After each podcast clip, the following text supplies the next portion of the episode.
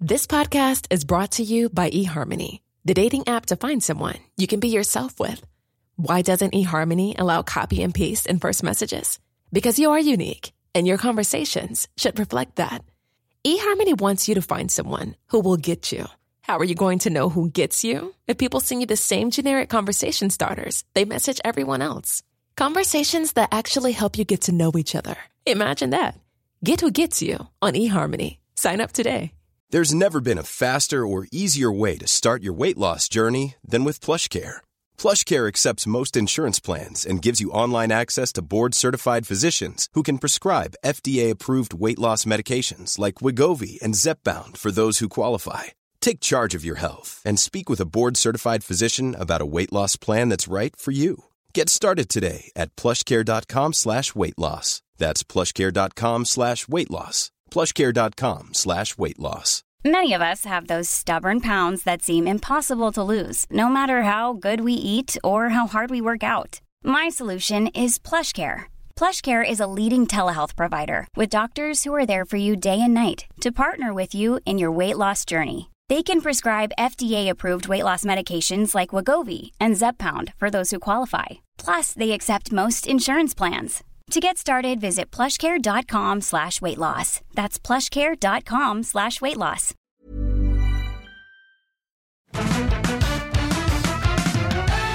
Uh, g'day. Welcome. This is Better Make It Quick. I'm Osher Günsberg. Thanks for being a part of the show. This is the Wednesday version of Better Than Yesterday, which is a podcast that's here to make your day today better than yesterday. Something you hear on this show and every show is here to make your day today better than yesterday by having conversations with people from all over the world, from all walks of life, some of them experts in their field. There's hundreds of episodes. Um, we're going to go into one of them today, and um, they're brought to you by me. I'm Osher. I'm a TV host. I'm a author. I'm a podcaster. I'm a dad. I'm a stepdad. I'm a, a track pants in the driveway, taking out the rubbish kind of guy. Yet to do slippers outside. I'm an inside slippers guy. I don't have outside slippers yet. That's the next stage. I think next stage is outside slippers. But I'm inside slippers at the moment, and I'm here three times a week: Mondays, Wednesdays, and Fridays. Mondays, Wednesdays with a guest, and Fridays with you. And on Wednesdays today, uh, we'd like to have a look back at some of the episodes from the past. Now, Bree, who works on the show, she's our producer, one of our producers here. She's been, um, you know, flicking through the back catalogues, and she found uh, a conversation which happened a few short days after I met Charlie Clausen, who has gone on to become one of my dear, dear friends. In fact, I sent him a text message the other night saying happy anniversary because it was the Sydney Film Festival uh, red carpet, and I said, "Ah, that's the night you walked up to me and shook my hand and said, hey man, how you going? Uh, I like your podcast." And I went, "Fuck, you're Charlie from Tofop," and he went, "Yeah," and we've known each other since then. And we now make Dad Pod, which is a conversation between two dads who want to be the best dads and not be shit dads. Charlie and I spoke in this conversation, spoke in 2014. And since then, we've had we've had kids four weeks apart. So I have two. Uh, one's my eldest; she's my stepdaughter, and we have Wolfie, who's nearly three now. But Wolfie is a month older than Iona, Charlie's daughter. And so we started Dad Pod, which is a conversation between him and I about our adventures leading up to the birth of and following what it's like to be a dad and not be a shit dad.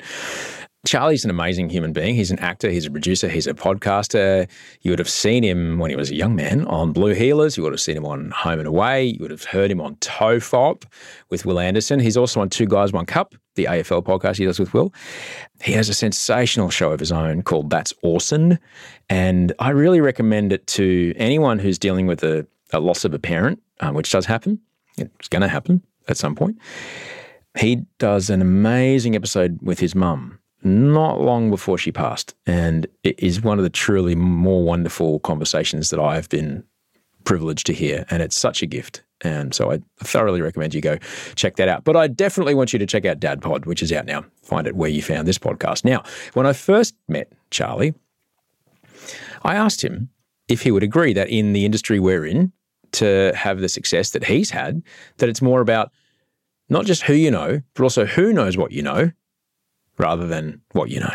I, was feeling a bit nervous about coming here today because, you know, when people want to talk about my career, like I still don't know I have one. like, I just tend to do things, you know what I mean? Like, you know, there's obviously I have goals and plans and all that kind of stuff, but you know, I've sort of done a bunch of different things, you know, like I act and, you know, I've produced and uh, I write and, you know, the podcasting. And these are all kind of the path of least resistance for me. You know what I mean? Like, uh, I just sort of knew when I left high school that I had a mate, a comedian, Michael Chamberlain, who, you know, I've known since I was 10. And Michael's always been a very, like, always an individual, always knew, you know, he, what he wanted to do. And he just wanted to get into stand up comedy. That's what he did. Like, and so we went to uni together and did a film degree at, at Deakin in, in Melbourne.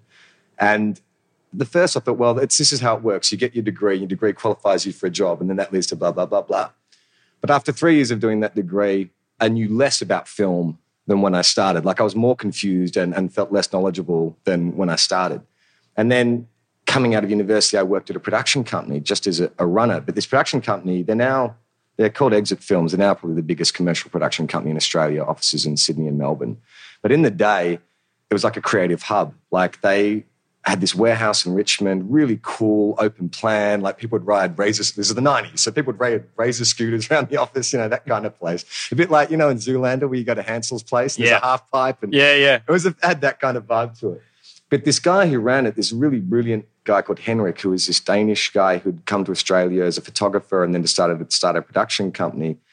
He had this philosophy of just a creative environment. And, you know, from that, so he brought Michael in and a few other guys to write a comedy pilot. You know, he wanted to make a TV show and he'd Is this seen- place that Charlie Pickering was? yeah, Charlie Pickering. He how I talked at Charlie length Pickering. about that. Yeah. Yeah, yeah. It was very, I think it was very formulaic for Charlie and Michael and I because we spent a year there, not getting paid, but they gave us access to all their equipment, all their post facilities. They set up meetings for us. This was probably like 2000, yeah, late 90s, 2000. And Henrik had this crazy idea that one day people would watch videos on their computers, that people would go to websites to watch videos. And we would go to companies like, oh, there's a bunch of dot com companies that he would pitch. Well, I've got these guys that can provide content. Everyone's like, no one is going to watch TV on their computer, dude. Like, no one is going to watch videos on their computer. He was so ahead of his time. The technology just hadn't caught up to his ideas. But in that year and a bit of us just kind of writing and producing stuff, it gave me a real idea that, oh, fuck, like I had it backwards at university. I thought, well, you know, if I get this qualification, that will then lead to this. It's not about that. It's all about self generating and, like you say, meeting people. If I hadn't met this Henrik guy, then I would never met, you know, Charlie Pickering. We never met, you know, we went and made a pilot, which got us like a, a sketch comedy show, all this kind of crazy stuff. But you're right. Like, I think when you self generate, and, you know, this podcast is a perfect example. You know, you and I bump into each other, we say hello, and then it's like, well, why don't you just come around? And there's no need to go through your producer or set it up or can we book him at this time? It's Saturday afternoon, we're getting together and talking. And to me, that is, that's what doesn't feel like a career. You know, I just feel like it's kind of things that I'm interested in doing. And, you know, there's been t- periods where I have not gotten paid and it's been really, really stressful. And I, like, I honestly would not know how I was going to pay rent that week. But I don't fucking know how to do anything else. you know what I mean? And you know what's wonderful? The gatekeepers, they they really don't exist anymore, really. We no longer need anybody's permission to go out and create what we want to create. We just do it, put it out there, see what happens. And here I am, nine years after I started this podcast. It's great. Charlie's a shining example of this. He's a very hardworking man. He does just get on with it. And I did ask him if, you know, does coming from a family of eight brothers and sisters have anything to do with his work ethic and his resourcefulness? And what's it like to have be one of nine? Here's the, the things that come to mind. Like, I've, is I've been, I was, there's never sweet biscuits in the house because anything delicious gets eaten really quickly. uh huh. their uh, chores are divided into a timetable. Like you actually, it's broken down like a military system. So on Mondays, you know, Charlie has to set the table for breakfast in the morning, and everything has to be sort of run with that kind of precision. So, I mean, it seems so weird, but we would, you know, so you'd be rostered on to do the dishes that night, and then when you've done the dishes, you'd have to then set the table for breakfast the next day. So you'd literally lay out four boxes of cereal, like eight bowls, you know, eight spoons, sugar, you know, all this kind of stuff, and leave that. So in the morning, everyone would come in and like locusts would descend on the table and eat.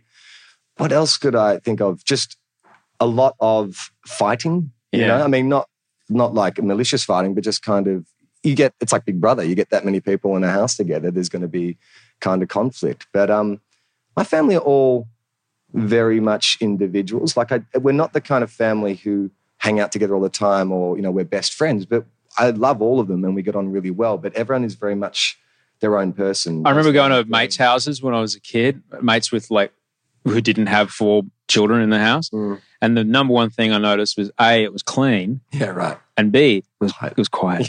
Yeah. No, it was never quiet at my house. Never quiet.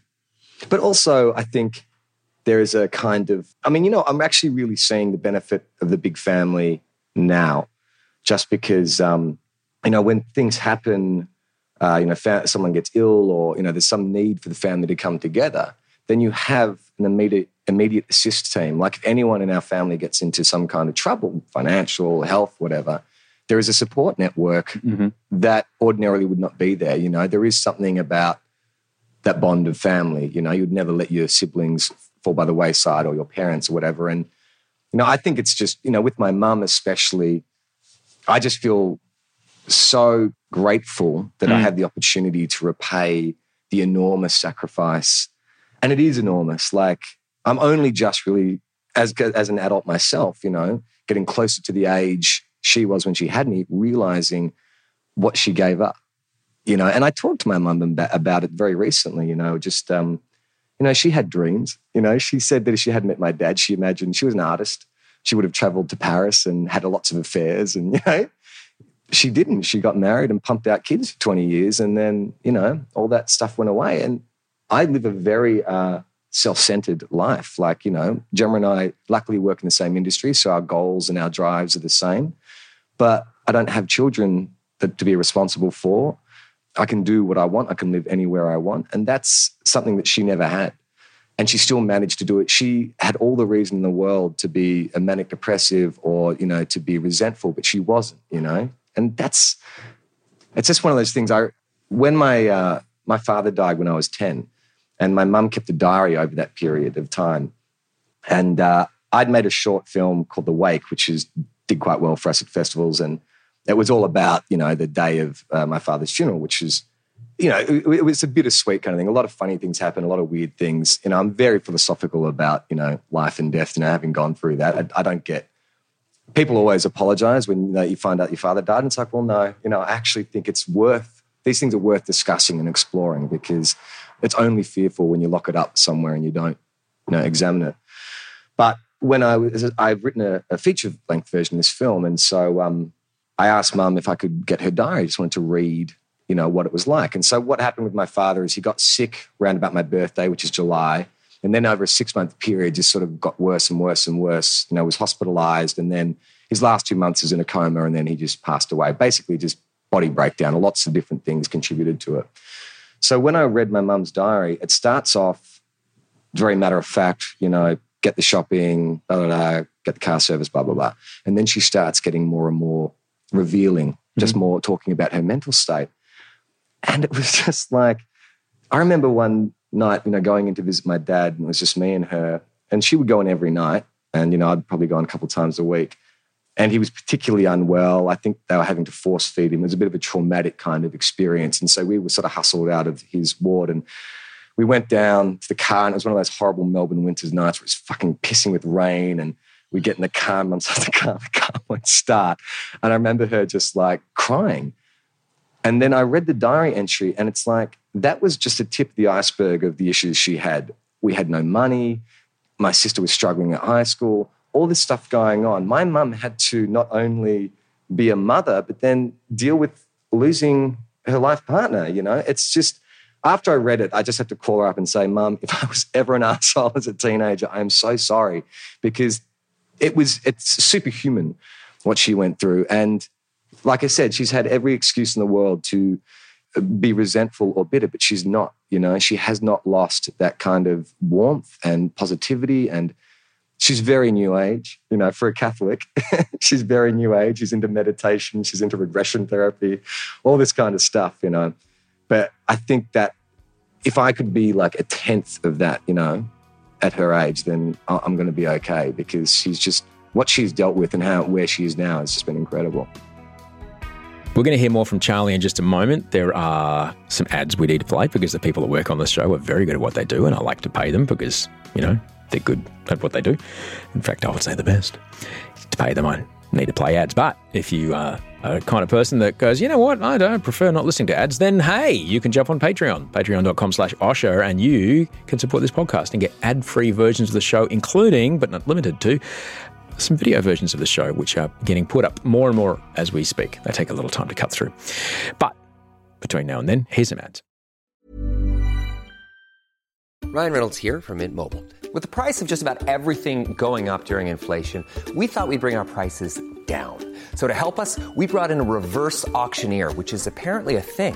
Mint Mobile unlimited premium wireless. Ready to get 30, 30, bit to get 30, bit to get 20, 20, 20, bit to get 20, 20, bit to get 15, 15, 15, 15 just 15 bucks a month. So, Give it a try at mintmobile.com slash switch. $45 upfront for three months plus taxes and fees. Promo rate for new customers for limited time. Unlimited more than 40 gigabytes per month. Slows. Full terms at mintmobile.com. Ever catch yourself eating the same flavorless dinner three days in a row? Dreaming of something better? Well, HelloFresh is your guilt-free dream come true, baby. It's me, Keke Palmer. Let's wake up those taste buds with hot, juicy pecan-crusted chicken or garlic butter shrimp scampi. Mm. Hello Fresh. Stop dreaming of all the delicious possibilities and dig in at HelloFresh.com. Let's get this dinner party started.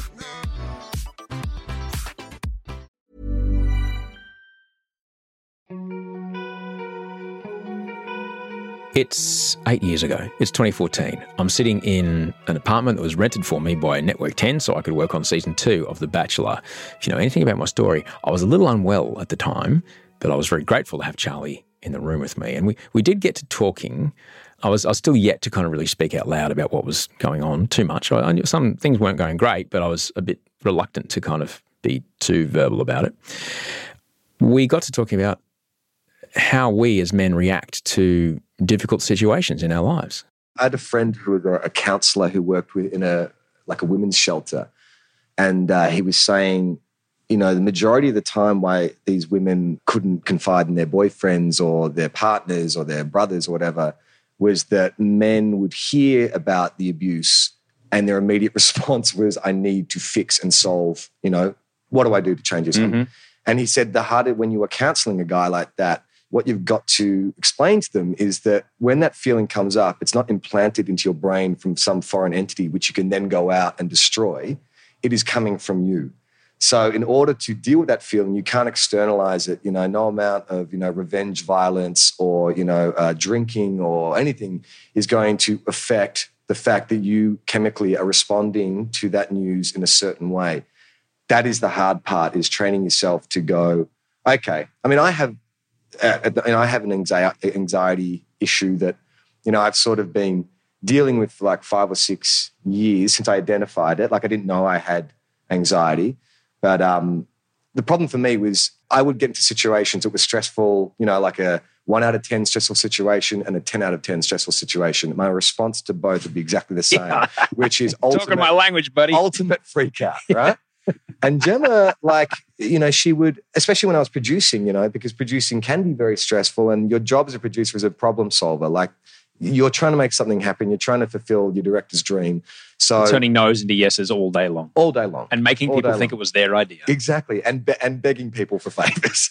So you know, I'd get into situations where like we'd have a location cancel on us like the night before a shoot, and I would have to scramble, and I would fucking go into a panic. So I decided to go and see someone about it, and you know, I mean, it's uh, it's a long story, but essentially, what she helped me realize is that you know, because I lost my father at a young age. I had an imprint put on me very early on that your world can get turned upside down and can be really scary. Uh-huh. And I don't think I ever lost that. I think that my brain was like, when something changes, you know, push everything away and fucking start freaking out because, you know, someone's going to die. You know, it's, it's going to be bad. So it's been very much that idea of recognizing, like, I even have a little cartoon above my desk where I work that Gemma drew for me. It's a little angry face that yells and it says, Thank you for your concern, Angry Charlie because I allow my inner child to freak out and cry. And I go, I, I'm hearing you. I acknowledge it. It is scary. Who knows? This could be a fucking disaster. But I'm an adult now. I've been an adult for quite some time. I can deal with this situation. And what's the worst? The worst scenario that can happen is, fuck, you know, we lose a job. I'm going to owe someone a bunch of money, you know, whatever it is. None of it is like life threatening or anything like that. if it is a life threatening situation, I want full blown panic mode. You know, I want fight or flight. Yeah. But it's like stuff like, you know, finding out that, you know, you're gonna have to cancel a trip because of some weekend. Oh shit! Oh god! I, was, I promised these guys I was gonna come, and it would really eat me up. So in exploring all that, I started to realize, and this is coming back to your point about the present. I don't breathe. Ah. I found out I don't breathe, and I don't know if it's related to you know the same incident of my father dying, or if it's you know earlier than that. But I often hold my breath. And even, you know, friends and, you know, my partner definitely has noticed that I always sit with them on the couch and it's like, you haven't taken a breath in a minute. Huh. And it's obviously related to that stuff. And it's kind of, in a weird kind of way, I hold my breath consciously and subconsciously to heighten like a, a joyful moment, like, you know, this is great. Mhm. And also when I'm scared, you know, I hold my breath. And so I very rarely breathe. And so I've been going to yoga. I mean, I was going to do meditation. I thought that would help me. And the person running the meditation class said, I can't work with you because you're not breathing and you're dedicated to the freak out. Your body's freaking about having no oxygen. So you need to go do yoga to learn how to breathe. And I still don't have it down yet, but I'm getting an awareness now of just taking that breath. And it's so true that if you do any kind of relaxation, the first thing they do is take five deep breaths, you know, and just feel it going through your body. It's that 15 seconds. You know what I mean? It really is. Taking the breath and just Yeah. like, There you go. Remember to breathe. Thank you, Charlie. You're awesome. You're awesome. If you do want to hear the full conversation, just scroll all the way back to the start of the podcast feed. There's some clangers in there. It's great. If you're a dad, uh, a mum dad, or a, a dad dad, there's a new season of Dad Pod that's just hit the shelves. There's no shelves anymore. Charlie and I, as I mentioned before, we had our kid, our youngest kids, we had about four weeks apart. So we started a podcast uh, before the kids were born, and we've just basically been tracking our journey, what we're learning, and trying to seek out new ways of learning. And it's actually really cool. I'm, really grateful to, to do the show with Charlie, and I'm grateful to have the cool people that support the show by not only coming on it, but also talk to us about being on it. So yeah, find Dad Pod where you found this podcast. If you um, like, I'll be back here on Friday, and I'll talk to you then. Um, so thanks heaps for listening. Sleep well and dream of beautiful things.